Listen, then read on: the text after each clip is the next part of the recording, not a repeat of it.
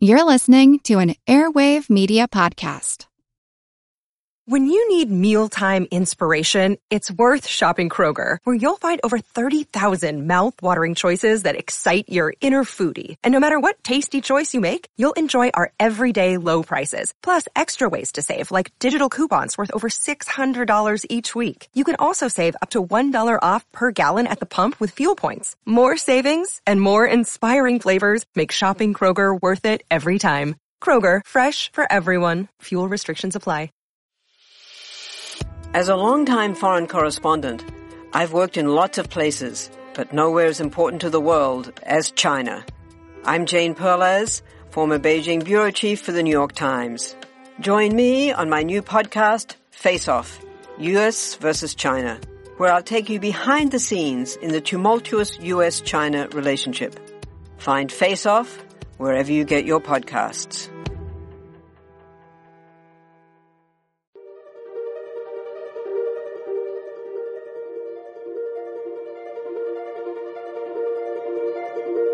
Over 7 million different animals inhabit our planet. this, but the red wolf is the only wolf that was native to just the U.S., as Chris previously described.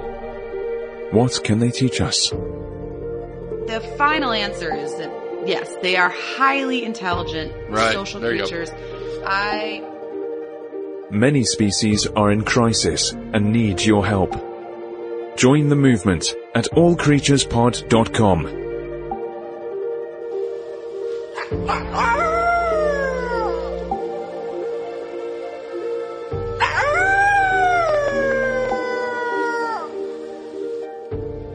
Welcome to the All Creatures Podcast. This is Chris. and I'm Angie.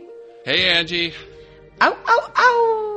I know. Isn't that awesome? That's really awesome. I, uh, I, you know, it's growing up in California, hearing coyotes late at night, like scaring the snot out of me as a kid. Hearing that it, it, it's more beautiful with the wolf howls and the coyote. If I hear a coyote, I still kind of freak out from my childhood, but yeah, they, the wolves are just so beautiful. I said, not So me. I don't freak. I feel like they're calling me into the woods to join them or something, like a little, Yeah. like a little Luna Yeah. wolf child or something. I know, I know. So today we are talking about red wolves and just uh, bear with me today. I am battling a horrible cold. It is fall here in New Zealand. It's cold. You know, the the houses don't have very much insulation. It's just a New Zealand thing. So, uh, just bear with my voice. Hopefully it doesn't sound too bad. I told him And, to uh, cut we'll out any the- any of this any of the snot rockets that he needs. Yeah. we don't want to hear that. I'm taking, We love you, Chris, but we don't love it when you uh, make those noises. no, I'm, I'll, I'll be fine. I'm just, my voice is probably just a little bit deeper than normal for our late night talk about red wolves. I know. I've been so anticipating this podcast about Mm-hmm. red wolves, especially because they have a really interesting conservation story that we're going to touch Mm-hmm. on, and hopefully by the end of the podcast. Everybody will be rooting for red wolves and uh, trying to figure out how to help those guys out to increase their numbers in the wild.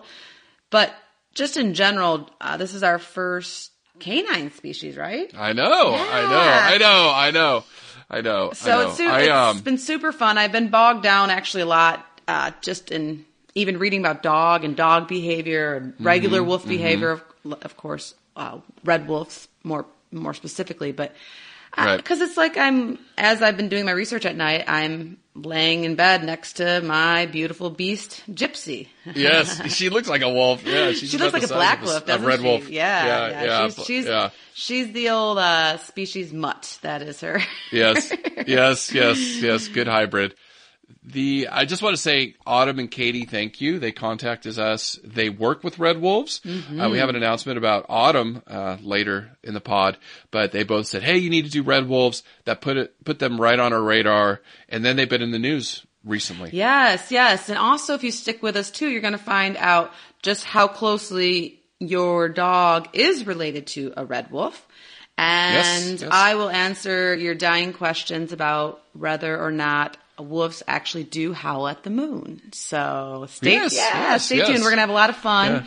And Yeah. hopefully, uh, Chris and I don't go too politico on you. That'll be toward the end, towards the end of the podcast, so you can uh, hang it up or I guess you don't hang up podcasts. you turn them off, I guess. You can speed them up. Yeah, there people can li- There you go.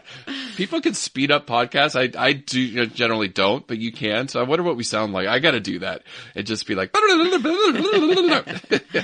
so uh, we also have another big announcement towards the end of the pod too. So big surprise for next week. Ooh, I don't Uh, even know. I know what for that is. So I- I'm going to stay Yeah, tuned. yeah, I will be here the whole podcast. Yes, you better be. You better be.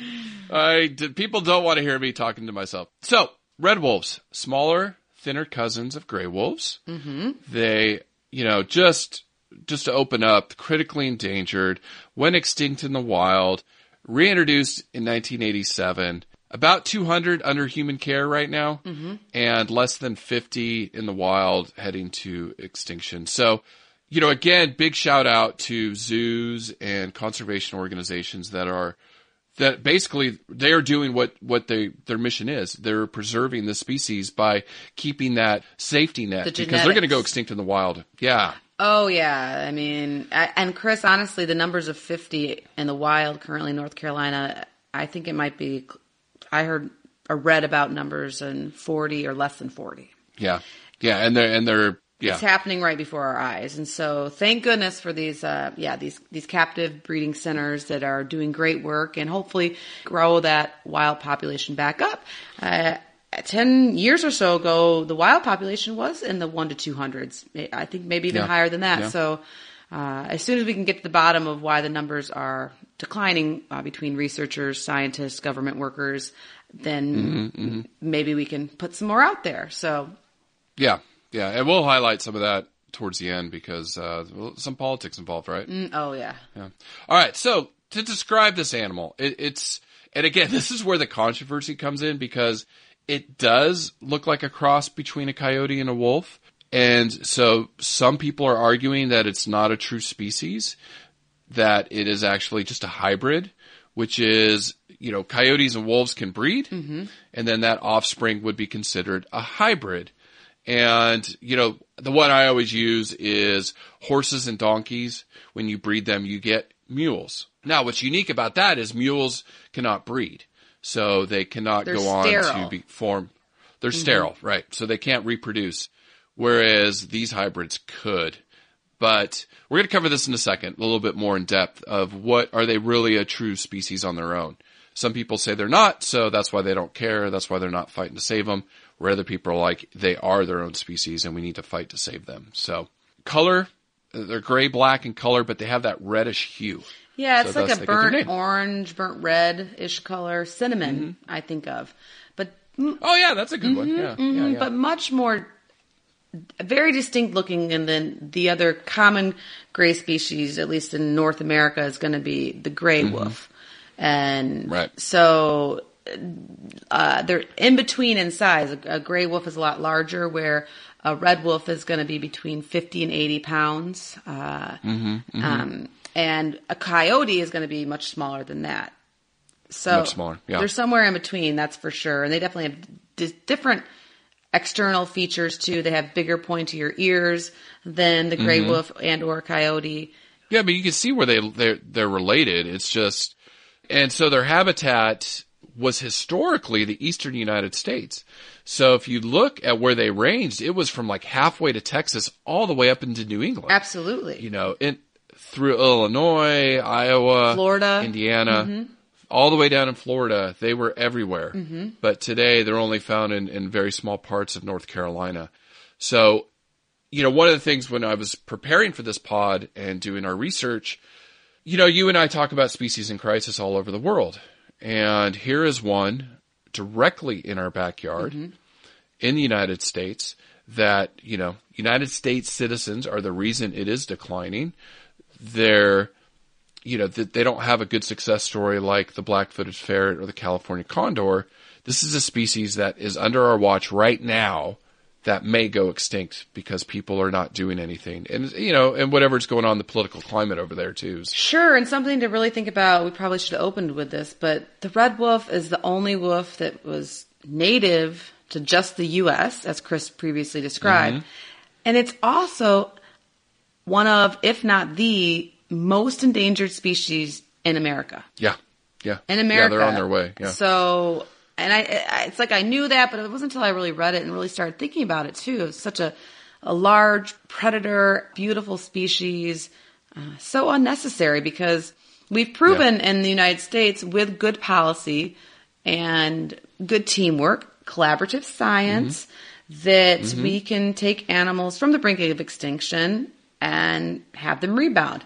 The eagle is a primary Right. example. We'll cover that. The bald eagle. We'll, uh, we'll get to that hopefully in, in the near future. Uh, Right, yeah, yeah. but we've done a lot uh, with the California condors, uh, the American alligator. So we know it's possible. Uh, unfortunately, the red wolf is just not rebounding the way it should. And some of that's policy, some of that is probably its life cycle, which we'll touch on.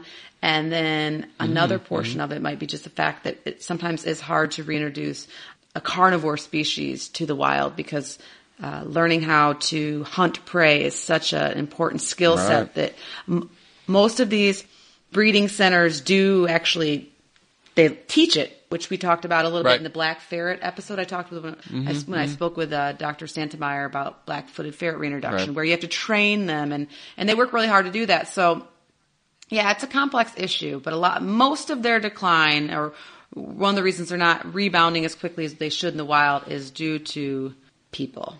You and me, People shooting them, really. Yeah. uh, yeah, yep. That's gunshots probably want to be one of the main reasons of mortality. So yeah, it's Mm-hmm. it's complex, but Yeah, yeah. yeah, and I just want to stress that why we should care about red wolves is that they have such a practical positive role in maintaining healthy, balanced ecosystems with their predator prey relationships.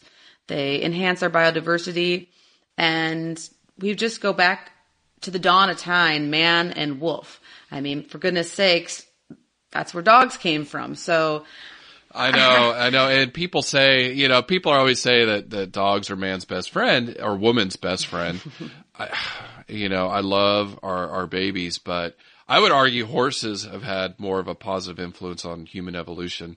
And we could argue all day if that was a good thing or bad thing, but you know, I, I gotta give Well, one Chris, to, my, to I those say that, my husband will not let me bring the horse into the house. it's true, true. I love my dog. They're part of the family, right? So they are like they're like your children. Yeah. So, you know, I just got to say that you know horses are, are up there. If it wasn't for them, we'd probably still be back throwing, you know, uh, rocks at each other and trying to hunt. Yeah, they were pretty important for for a lot of the different before the industrial revolution. But Right, I do right. have to say though, during the 2007 2008 recession, economic downturn here in the United States, one of the only growing economy econo- economic sources was alcohol and pets. Those were those were Yep. still making money in the tough times here in the U.S. So it goes Yeah. to show how much they make us happy. yeah, like they're definitely maybe we're not their best friends, but they are definitely our best friends. So, and I think it's worth. yeah, yeah, yeah. Sorry. Yeah, go and the other thing too, if you don't know what a red wolf is or what it looks like, I highly recommend ta checking out our show notes. They're beautiful Yep. with that cinnamon red color, and I man, Mm-hmm. if you even kind of like dogs, you're you're gonna fall in love as much as I have. Yeah, with these guys. yeah, for Yeah. sure. Well, you know, it's interesting. Wolves, and we're going to do gray wolves within the year. I think we we've or dogs. We've got so much to learn about them. That's why Angie and I, before we started, were like, okay, we got to try to keep this under an hour. We will do our best because this could be a five-hour podcast talking about them. There's so much inf, inf not just info, but just we love them, right? Well, So- wolves spark, yeah, wolves spark that intense human emotion. They're like symbols. Sometimes we fear them. Sometimes we don't like them. Sometimes we're Mm-hmm. scared of them. Our curiosity and love for them runs deep. So Uh, yeah, at least mine, yeah, at least for- mine does. So No, I think it does. I think it does. I think it does. And so there's a bunch of different species of wolves, though. That's what's interesting about this. Generally, and and I, as a scientist, you know, from what I've looked, I would say the red wolf is their own species. Canis rufus is what they're classified as. The genus is Canis, which is dogs. They call it mm-hmm. dogs, not your domestic dogs, just dogs in general. And there are 35 different species of wolves, foxes, and coyotes. Okay, mm-hmm. so under that genus. Now, gray wolves are Canis lupus. Mm-hmm. I've got to give a shout out to if you have not seen this movie, go watch the Fantastic Mr. Fox as one of my all-time favorite movies. yeah, it's pretty cool. I- Oh, Isle of Dogs is coming out in the next month or two by Wes Anderson. Fantastic Mr. Fox is just, I love it. I love it. I love it. There's like a scene in there with the gray wolf and they're like, Canis lupus, cause he calls every species by their, their species name. Uh, just a, a phenomenal movie. Please, please watch that if you haven't seen it. Uh, but within Canis lupus or gray wolves, there's many subspecies. And this is where the debate starts, right? Mm-hmm. So there's a de- real big debate in science, which is good, and that's what I'm going to kind of hammer home with with the listeners. Right now, they're they're debating that there's there could be as many as 24 different subspecies of of wolves, or there's only four, and the rest are their own species. So this is where the debate is. So you have things like the Arctic wolf, the northwestern wolf, the Great Plains wolf, the Mexican wolf, eastern timber wolf. That's where one of them is a big debate. The Ethiopian wolf, which uh, you brought up to me uh, recently. So I, I guess how I would say is there's it just highlights the lack of knowledge that we have and the lack of funding we have as scientists to answer these questions. Yeah, I think you that's that's the nail on the head right there. I mm-hmm. think a lot of it is money and yeah. not for lack of wanting to know the answer, just lack of resources to find the right answer. And there are researchers looking into this. In fact, uh, if you dive into the literature, when I, for me, I'm always trying. I'm not. Chris is the evolution buff. Yeah. I I more want to find about how they play. right, right. The behavior. Yeah, the and how how, how they court. And I couldn't a lot of the articles are back and forth on this controversy because it does relate, right. I think, to policy. So it is there's probably some funding in it for that. Uh, right. And didn't you say that there was a paper in Science just recently? Right. So yeah. So just laying some of this out that. So where the debate is, some say that the red wolf is just a hybrid of the coyote and the gray wolf, and this happened in the last one to two hundred years. What has happened is as we have settled North America we have driven out top predators, grizzly bears. You know, there's still some black bears in, in areas in Florida. In Florida, you yeah. know, your backyard, yeah, mm-hmm. there's black bears. I, but no longer, cool. yeah, no longer brown bears, no longer wolves. So coyotes have just proliferated and they do really well. They find coyotes in our major cities. Coyotes are really know. adaptable to living with humans. Very. Probably like similar to like a pigeon or a squirrel. Like right. they do well with humans.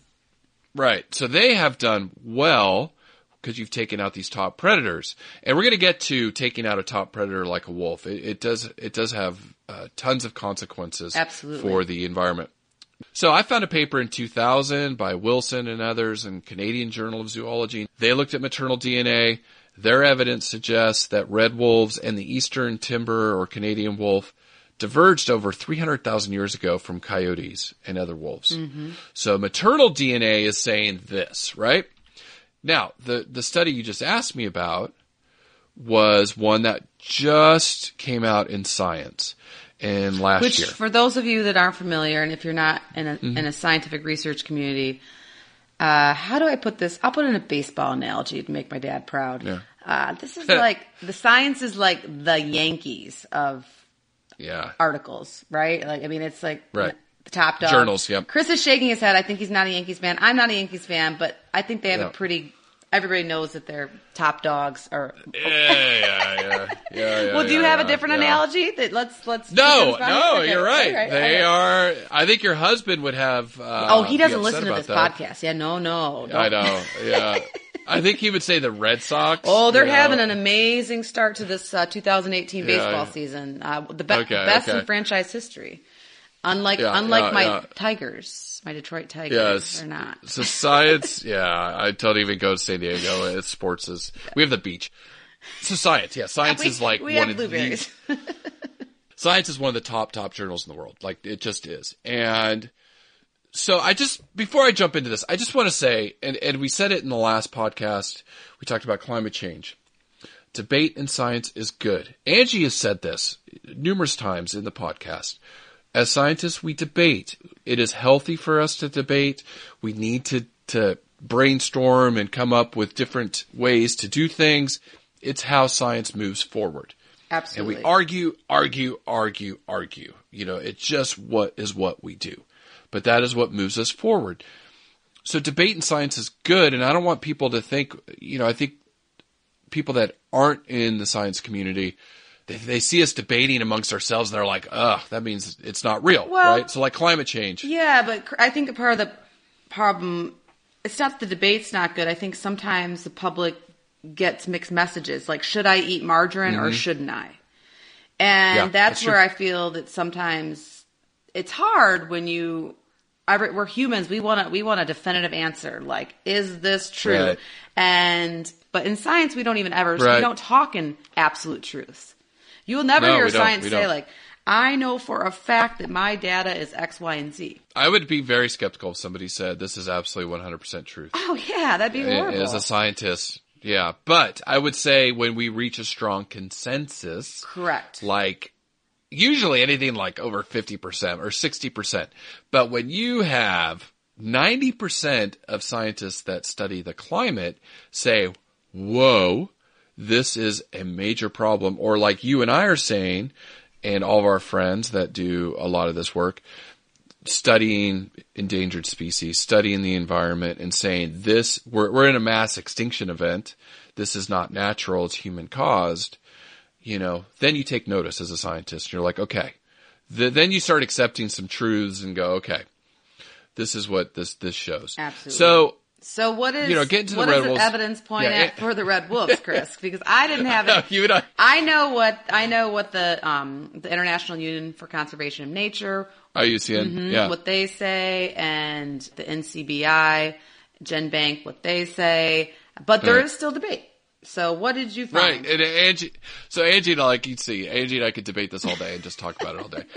when you get us together as nerds, Forget just, about uh, it. uh, Yeah, yeah, yeah, yeah. Okay, so the debate on red wolves. So this paper in Science in 2017, and I'll read you the title. Whole genome sequence analysis shows two endemic species of North American wolf are admixtures of the coyote and gray wolf. And basically what they said is they're, they're recent hybrids. Uh, the, the, the Canadian wolf and this red wolf. And by recent, how Okay, recent, so the- Chris? Uh, last hundred years. Okay, very recent. That they're hybridized. Okay. Yeah, they're not their own species. Not 300,000 years ago. They're saying, we did, looked at the whole genome, like you said, we're, we're getting better at our technologies. We can do a whole genome analysis. Now, this is where it's important. And, and as a former mentor to, to Angie and other grad students, you know, when I was in my scientific career, I always told my students one study doesn't make a truth. Even if it's in the Yankees journal? Yep. Even if it's in nature or science, one study, it's interesting. You look at the evidence and then you judge it, right? That's what we do. Because in that same journal, a few months later, there's a rebuttal. And this is where we, what we do in science. And these, in the rebuttal, these scientists are saying that that DNA analysis was completely flawed because the animals they used were not representative of their populations. And I'm just summing this up because it, I'd put you to sleep. if you haven't already. Don't worry, we are going to be talking about behavior and reproduction real soon. Yes, guys. yes. real soon. We're gonna be. I promise. we're gonna be howling here pretty quick. Okay. All right. So in this study, let me let me just where they start tearing apart is they use two animals from an area of Ontario, which is an area that they know that the eastern and gray wolves are hybridized. So that already threw a monkey wrench into Well, the and results. even just two, the number two, only using two subjects for me is a little, That's a big problem too. yeah, that a red flag goes up. And it's hard with the whole genome because it is still kind of sure. expensive. Yeah, so it's hard. to- again, that's probably another problem. You're only looking at two. You can't afford to do 10 or 20. Um, and so you can't really make a definitive uh, answer. Third, they used another species that is well known to hybridize with coyotes and wolves. So you cannot say that the, this population they used wasn't a hybrid. You know, ah. so anyways, these scientists t- tear apart this paper. The problem is, and the problem is with red wolves, is right now some politicians, who I won't name on this pod, but they use that one study to drive a political agenda and say, okay, well, red wolves aren't their own species, let go extinct because they're not true wolves. You know, bam. And then that species gone. And then you come back later and say, oops. But no, stick with me, and I definitely have some of my conservation groups of the week to support have a lot of information as far as this debate. So I went a little bit more political this week, and Yeah. uh, you should be able to find some good stuff about that if you have interest in and like Yeah, wh- right. why the heck aren't we saving them? Well, there's always two sides to every story. I, of course, am on the save them side. Uh, the final answer right now is just so to sum the story up is that the IUCN does claim that they're their own species, as does the GenBank and the NCBI. So at this point, they're saying the red wolf is its own species. That that paper has been either currently overturned for the most part, with some uh, some uh, because of the insufficient data or the uh, the, the poor data that they provided. So another study might come out, uh, and I think that honestly, some of the policies in gridlock, quote unquote, waiting for this answer, uh, which is not good because We don't have time. We don't have time. And Yeah, we have I time. mean, that's where it's really sad. Uh, uh, here in North America, we we're, we've kind of been through this with the vaquita, uh, Mm-hmm. and granted, that's uh, more in um, in Mexico's hands, Mm-hmm. but still, we've a lot of scientists have been a part of that, and I I would just hate to lose a species in the wild because of gridlock. The debates are getting kind of nasty, Chris. Yeah, yeah, I know. I Like know. this group sues that group, and that group I then sues this group, and so uh, which is potentially necessary to get to protect this animal. But yeah, I, I wish there could be more of a healthy debate.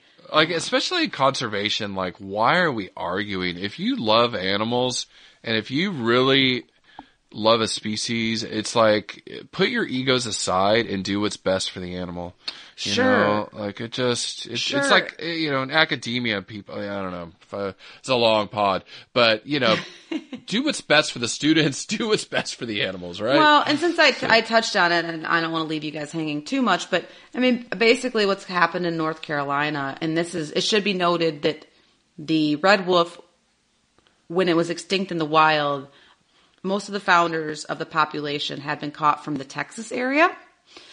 And so since 1987, the red wolves have been released into northeastern North Carolina. They roam about 1.7 million acres, which is a large lot of land. Mm-hmm. But the interesting thing about this large space of land is it it spans over five counties and it includes three national wild refuge, a U.S. Air Force bombing range, and then Oh, wow. a good amount of private land. So hmm. the Red Wolf Recovery Program, it's unique in that it has all this land, but because some of it's federal and some of it's state and some of it's private, it takes a lot of the coordination and collaboration. Well, it is messy, Angie, and it's just sad. It's just sad. It's, you know, you see the politics of what's going on in the states, you know, with the EPA and all that and climate change and, you know, your heart really goes out for the animals and it right goes and so the and the people that are fighting for the red wolves they basically be, until they're pro- they're guaranteed protection and others there's other there's other things that have worked in the past like to help the red wolf populations climb such as sterilizing coyotes and uh, a few other things. Of course banning coyote hunting at nighttime things like this uh, that until some of those programs get re-implemented in the state, they don't want to release any more any more red wolves into the wild because you know it's not sustainable. They're just until unless they're protected by the government, the landowners, by everyone as a whole coming together. Uh, it's it's they're yeah. just gonna, you know yeah. but- but- it's like in it, in any reintroduction program, it's got to be, you know, you have zoos, aquariums, conservation centers that are housing these animals, that are protecting them 24 7, ensuring their genetics are, are true, all that stuff. That's great. Like, that needs to go on. That, I, you know, there should be no debate on that. That is critical to so many species. Now, when you go to reintroduce them, you need the locals behind it. Sure, and- it won't work. Yeah, and, and I don't Yeah. and I don't claim to have any of the answers. Uh, I just really started diving this debate recently for the podcast. Yeah. Uh, I was slightly aware of it, but I didn't understand how intricate and complex it was. Well, when you're looking at all this debate, you know, and they only live six to seven years in the wild. So, you know, short, hard lives. It, it's tough. They have a tough life, and when they're housed under human care, they can live up to 15 years. But mm-hmm. yeah, when they're when they're roaming free, th- there's a lot there's a lot of elements. And mm-hmm. not only do they only live to be six or seven years, but when they're first born, they as pups. Close your mm-hmm. ears if younger kids are listening, but they have a f over a 50% mortality rate as pups. Right. I mean, It's most tough. don't even make it to their first year Right. because It's of tough. Issues. So, yeah, it, it, this complicates their life cycle, their generation intervals, Mm-hmm. as far as getting the numbers out there. And Yeah, and that's you know again one of the things you and I always talk about is you know when they're housed under human care, they're getting free food, less stress, you know, dealing with hunting, getting injured, pup survival's way up. So oh yeah, you know, it's but it's not ideal. I mean, living in the wild obviously is ideal for all these animals. That's what we want.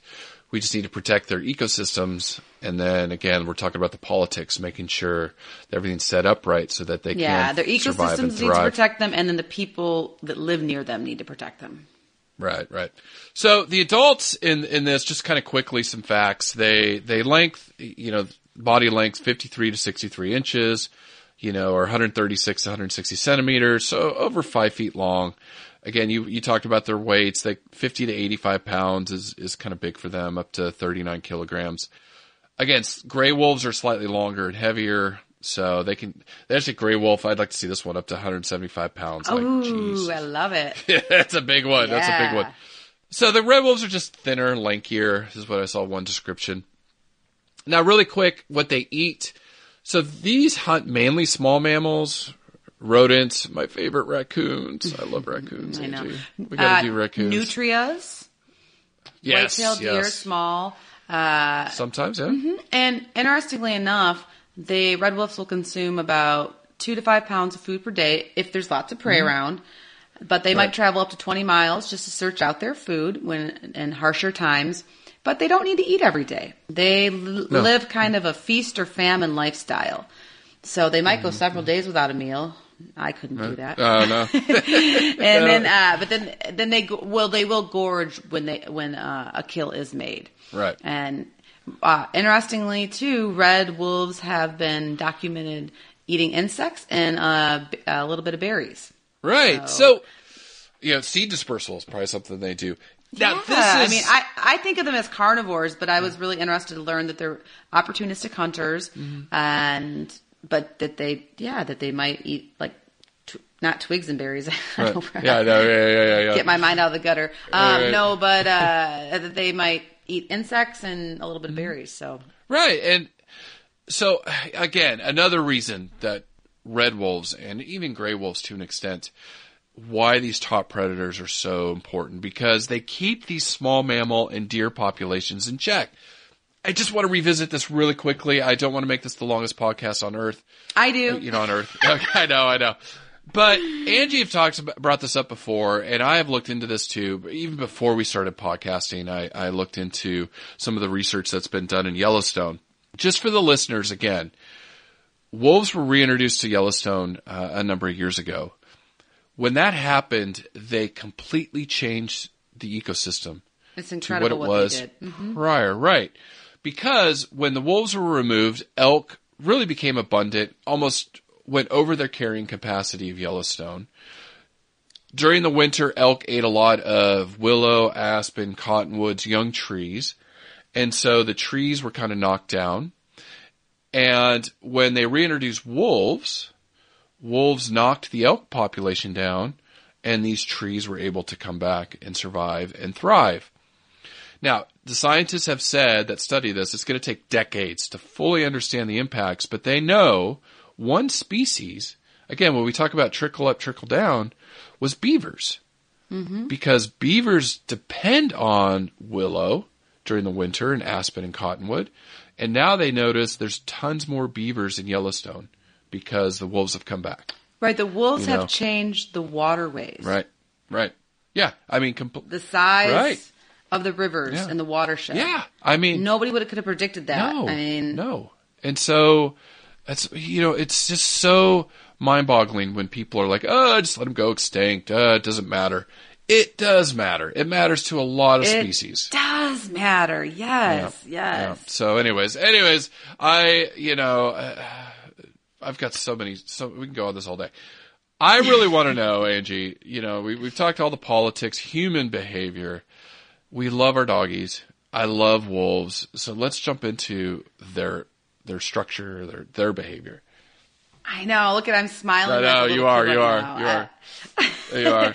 Uh, well, and and here's the deal. I, I we will we will revisit yeah, another species of canine here real soon. The podcast, be it wolf, dog, whatever, uh, fox. But really, if you own dogs or have been around dogs, I'm not going to go into all the ins and outs of behaviors because it would just take too long. We all know that they have playful behavior. Submissive behavior, where they kind of cower down a little bit. They have aggressive behavior, where their hackles will maybe you know i picture like a little toy poodle just acting like a big old tough rottweiler Yeah, yeah, yeah. uh, i mean there there's so many similarities but what i think is what i want to focus on is some of the differences in behavior and that goes to how their family groups are oriented or Mm-hmm. that they uh, they run in packs right we all know that Yeah. wolf pack and I like to think of my dog and my family as her little wolf pack, but it's like with humans.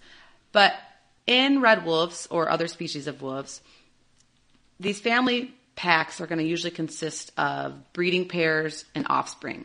And a breeding pair is typically an alpha female and an alpha male that are monogamous, and so they mate for life. Mm-hmm. Typically, there's some outliers there, but an alpha male or female is going to lead the pack. Mm-hmm. And then there's usually a beta, which is going to be a male or female that is most likely n- number two in line in case mm-hmm. something happens to the current alpha of the same gender. There's subordinates that don't really have too much of a role uh, as far as alpha beta status. They're often considered helpers.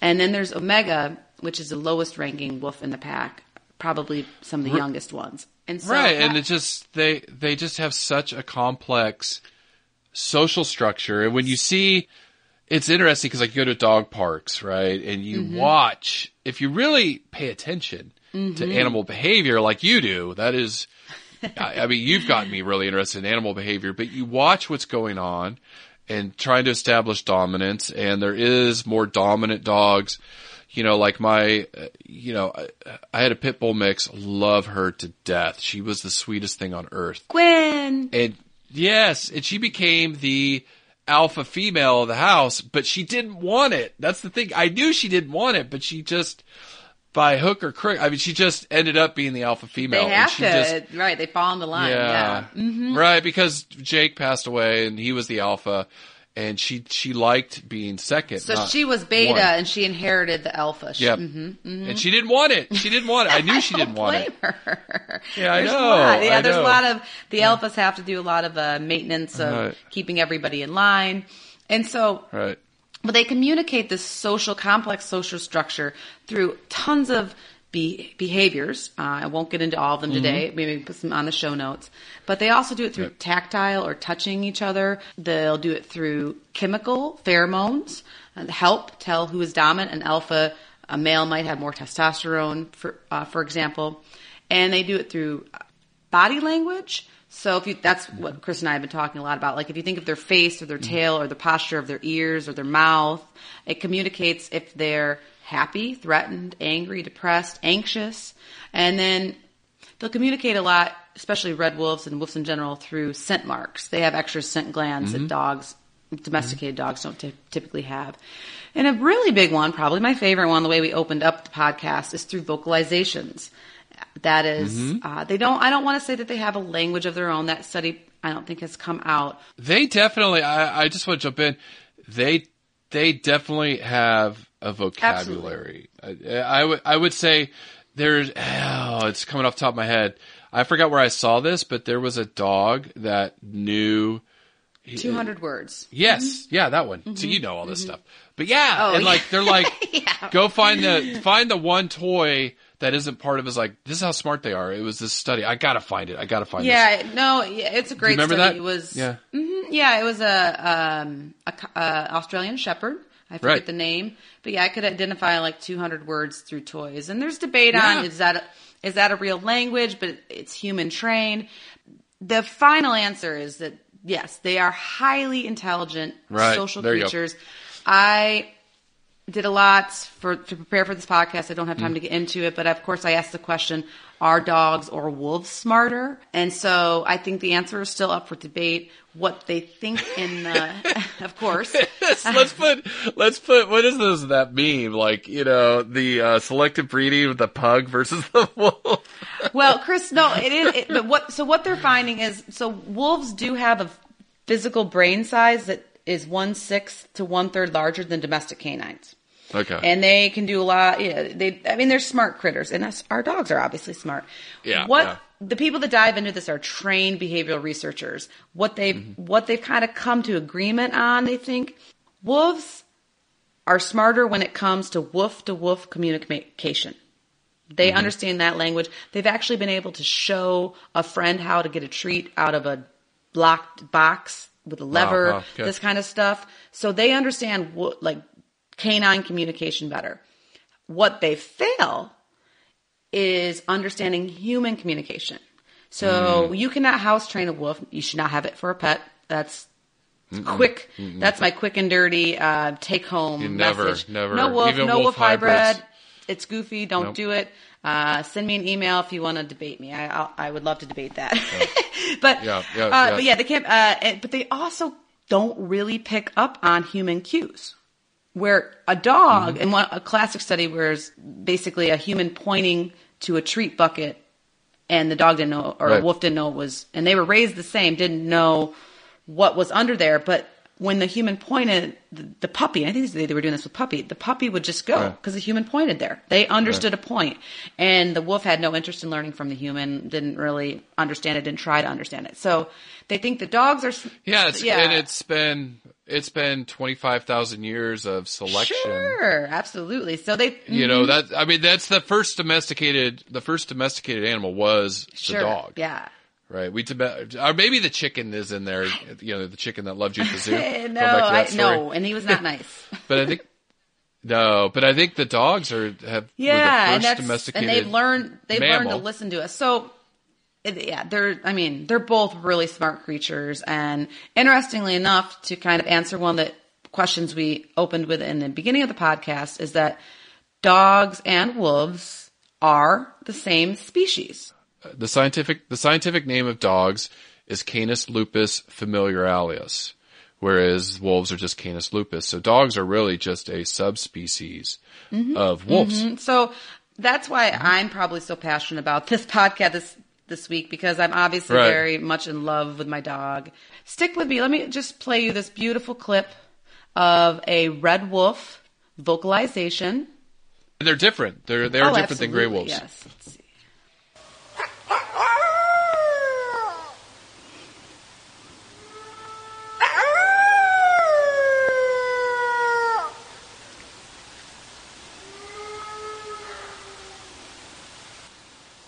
So that is Moose.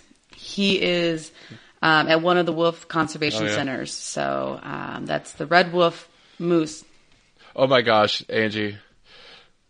I have to find this clip and I will put it on the show notes. I have to send it to you too. It's called, it was like Dog. Inception. I don't know if you saw it, but it's like a string of, I would say at least six, if not more, different dogs. So it's one dog starts howling and then somebody shows that to their dog and they start howling. It's videos. So then someone shows those two and they're howling. It just keeps going back and back and back like the movie Inception.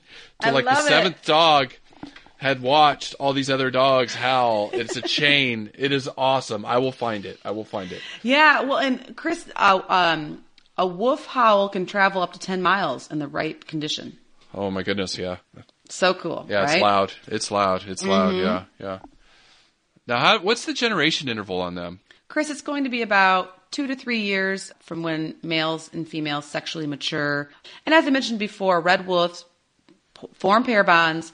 They mate Mm. once a year for life in February. What's really fascinating to me is it's from a reproductive standpoint, but it's a little bit more from a behavior. I really took a lot of time this week in trying to wrap my head around and understand in wolf populations what is known as cooperative breeding.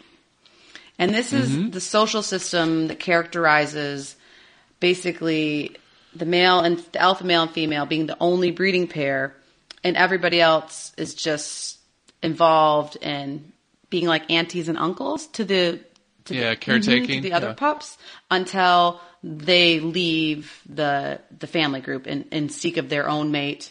So it's really interesting. It's a lot of there's a fair amount of species that do this, and researchers believe that there's cooperative benefits such as the helpers or the non-breeding animals. They have reduced preda- predation. They have more foraging time.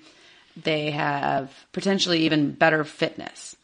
But the costs mm-hmm, mm-hmm. also include that they may not breed and that they spend a lot of time basically being an auntie or an uncle to other offsprings mm-hmm. instead of finding their own mate or breeding. But it's interesting that you know you you think about it because I'm sitting here thinking of generation intervals shorter compared to you know we said blue whales were 31 Mm-hmm. years, but that is not everybody breeding, especially in a big pack. It's just a male. It's just the alphas breeding.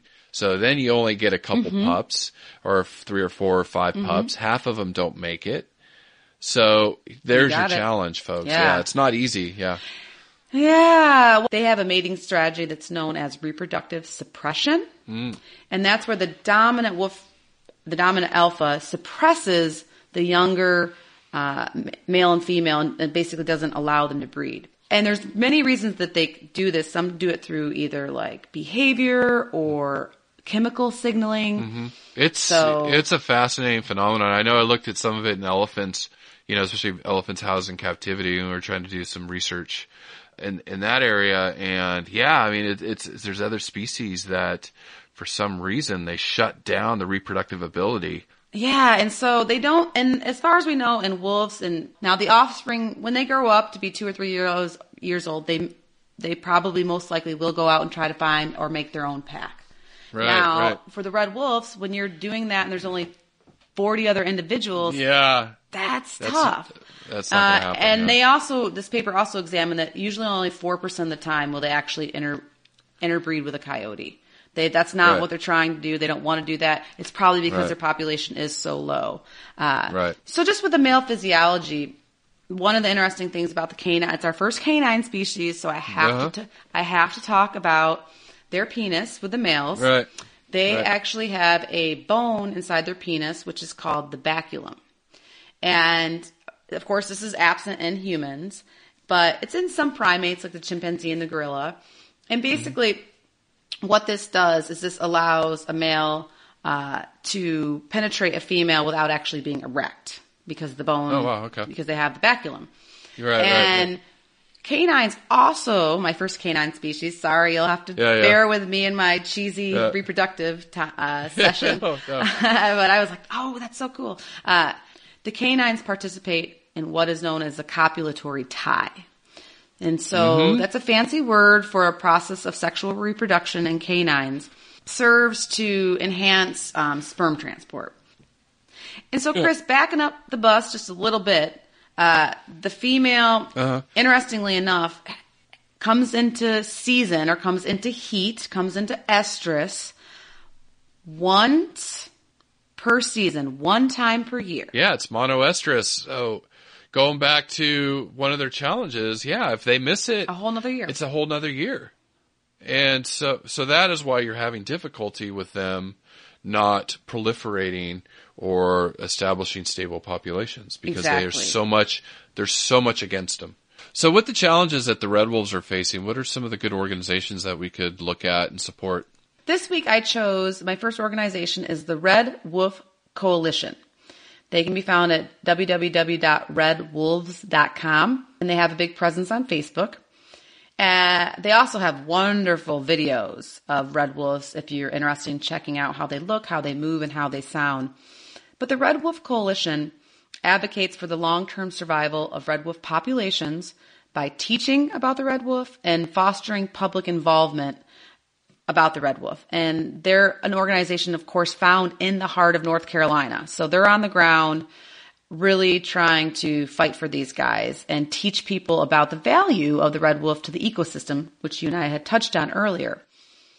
So they do really Right, wonderful right. things for the community. They recently have a, a scholarship program for students atten- attending a local high school where they can be awarded this money and then help learn more about red wolves. So they're, they're, like you had mentioned, it's all about getting the community, community empowered about learning why to save them, how to save them, and the Red Wolf Coalition is just filled, a beautiful website with lots of facts and why these guys are so important. Yeah, it's those are you know those are the people we need to be hitting, the, getting them web hits. Please go to their websites, click on their videos, let them know you're and- mm-hmm. interested. you know, if you're in that area, And I try to always, let them know. Yeah, Yeah, and I try to. mhm, I always try to pick organizations that, of course, use solid science-based Mm-hmm. information about the biology uh, of the uh, endangered red wolf, and they do that, and they work with other groups and other researchers very well to try to have this great collaborations to save the red Mm-hmm. wolf. So check them out, please. They've got great information. My second organization, I took it up a, a, notch. I went from local, uh, North Carolina group doing great work to fight for these guys, uh, to a more national group, which is called the Defenders of Wildlife. oh yeah, And they can be found at www.defenders.org. And of course, they have a Facebook presence. Their website's beautiful. my dad loves I- them. My dad always sends me links from them. well, it's really interesting, Chris. When what got me really pumped up this week is actually listening to your uh, your interview with the whale conservation mm-hmm. researcher Kim Goetz, Goetz. yeah, Is it Goetz? Dr. Goetz, yeah. Mm-hmm. If you ha- please, guys, if you haven't listened to it, check it out. It's amazing. She's brilliant, and she kind of talks a lot about. She wishes she would have had more policy and environmental kind of Policy, classes, yeah. public policy, law making classes, because mm. in the end, it all comes. I mm-hmm. mean, obviously, we can vote with our dollar, and we can like we can like stand with our voices and march together in unity and power. But at the end of the day, lawmakers they have the final Yeah, say. and I just want to say, you listen to my interviews. All right, thank I you, do. Angie. Absolutely. Are you like I have to edit all your interviews, so I listen to them like ten times. But Oh, yeah, yeah. you listen to my interviews. Yay, No. clap for Angie. Well, and, and this one I'm like, John, you got to listen to this because it she makes such a valid point It's- for anybody does, yeah. anybody that's interested in animal biology, conservation, uh, even probably even like veterinarian or obviously Mm-hmm. zoo. Uh, I you need to understand policy or we're never going to be able to implement change. Impact. Yeah, and impact, so yeah, pol- the reason the I- discussion. Mhm, different discussion for a different day. But the reason I chose and got excited about the Defenders for Wildlife is that they're national, they're science based, and they're they they're result oriented for wildlife conservation, and they have a section Mm-hmm. dedicated just to the red wolf. They I don't know how many focal species they have. I think like ten or twelve, but the red wolf of them obviously is a hot topic. Is one of the ones they put a lot of money and time and energy towards. Mm-hmm. And they've been working towards the red wolf recovery since the mid 1980s through education, Mm-hmm. advocacy. And by advocacy, I mean like grassroots in North Carolina all the way to the Capitol Hill. And they are one of the ones that are working on some of the lit, uh, litigations against the Endangered Species Act that basically saying Mm-hmm. by letting these landowners hunt coyotes and mistakenly hunt red wolves, they're violating the Endangered Species Act, right? Right, So they're part of they're part of that petition and moving forward. And so, lastly, Chris, I want to give a big shout out to uh, the Endangered Wolf Center, and they're out of Eureka, Missouri. They can be found at www.endangeredwolfcenter.org. This group is AZA accredited, and what the Endangered Wolf Center does is they preserve and protect many species of wolves, including the Mexican wolf and the red wolf, and other wild canine species. And they do it through careful breeding programs. Right. They do a lot of reintroduction programs and a lot of hand uh, hands-on educational programs. In fact, the first pups, or I don't, know they probably weren't pups, but the first red wolves released in North Carolina back in 1987 came from the Endangered Wolf Center. So they have a, just amazing, amazing program. Their website is awesome. They're part of the founding member of the Red Wolf SSP, which is just a group that helps make sure that the genetics are as diverse as possible. Mm-hmm. And that's the species survival program. And so you can, of course, adopt a wolf to help sponsor make donations. You can be a volunteer. You, they also, Chris, this is right up our alley. Yeah. They have video cams of Oh, yeah, some of yeah, their outdoor exhibits. And last awesome. night they're like, it out, oh, yeah. the, they, last night they were, those cameras don't work at nighttime. Last night at about 11 o'clock, I saw, um, it was a Mexican wolf. Like moving in the shadows, like Right, it was right. cool. So I was obviously I'm a dork, but check Yeah. them out. And they also have a lot of, they have summer camps for kids. They have wine night. I, I wish I lived in Missouri. I didn't know Yeah. I'd ever say that, but I really do. I know. This place is amazing. So on Facebook, on the web, Endangered Wolf Center, Right. helping out red out. wolves, Mexican wolves, all the endangered, uh, all the endangered canines. So Right, and so that leads perfectly into my conservation tips. And basically, you know, that's the theme of this week's podcast is get political. Write your representatives on issues important to you. You know, hammer out an email, make a phone call. If your kids are interested, have them write uh, or call. You know, if enough of us do this, hopefully our representatives will listen. I know in, in my part of the world they do. It's a di- little bit different political system. In the States, I believe they do, if enough people do. And then educate, educate, educate. That's just spread the message, spread the love. That is what Angie and I are trying to do here. So Angie, you promised. Mm-hmm. Do wolves howl at the moon? Well, Chris, yes, they do howl. Probably when the moon's out, when the moon's not out, when the moon's half out, when it's a quarter out. Yeah. So the answer is they howl all the time to communicate many different things. But at this point, Yeah. I don't think it's been scientifically proven that there's any correlation to the increase of wolf howling on a full moon. Right. Okay. Okay. Just for the rest of this week, I'll let you know we have some exciting stuff coming. Angie and I are busy bees working uh, as much as we can. For free. Yes, for free. We're losing money, Angie. My, hu- my husband points that out on a daily basis. Uh, We're actually losing money, but it's okay. It is worth it. It is worth it. The I have an exciting interview coming out this week with Autumn uh, Lindy from the Museum of Life and Science in North Carolina. They just had pups born. Oh, yes. They've been in the news. They just had some red wolf pups. Yes, yes. So I'm going to talk to her in a couple days. We will have that ready to go on Thursday. I'm excited. Awesome. I didn't know that, Chris. Yeah, Yay. yeah, get I'm pictures, get details. I I, didn't I wasn't I didn't have time. You cut me off. I wasn't allowed to talk about red wolf pups. We will- make sure you get all the deets from her. I didn't want a two hour podcast. And Angie, I hope you're aware of this because you have a, a appointment with me next week. We are going to be releasing an interview with Corbin Maxey. He is like the new Jack Hanna. I, that's how I would describe it. He's been on he's our first like famous person that cares about us. yeah, I know. so I know. I don't even need Leonardo DiCaprio anymore. All right. Is that your Corbin? Let's see. If, let's see if Corbin's going to listen. Uh, but actually, this will get released uh, before or after the interview. But Corbin, I think you have a new uh, conservation crush. We've been talking about Potentially, this. yes. Especially if he promotes the podcast. Otherwise, Yeah. forget about it. Yeah, no, he's awesome. He is amazing. So he's been on with with the the, the Late Show with Jay Leno. He was just on with Mm-hmm. The Seth Today Meyers. Show? Yeah, the Today Show.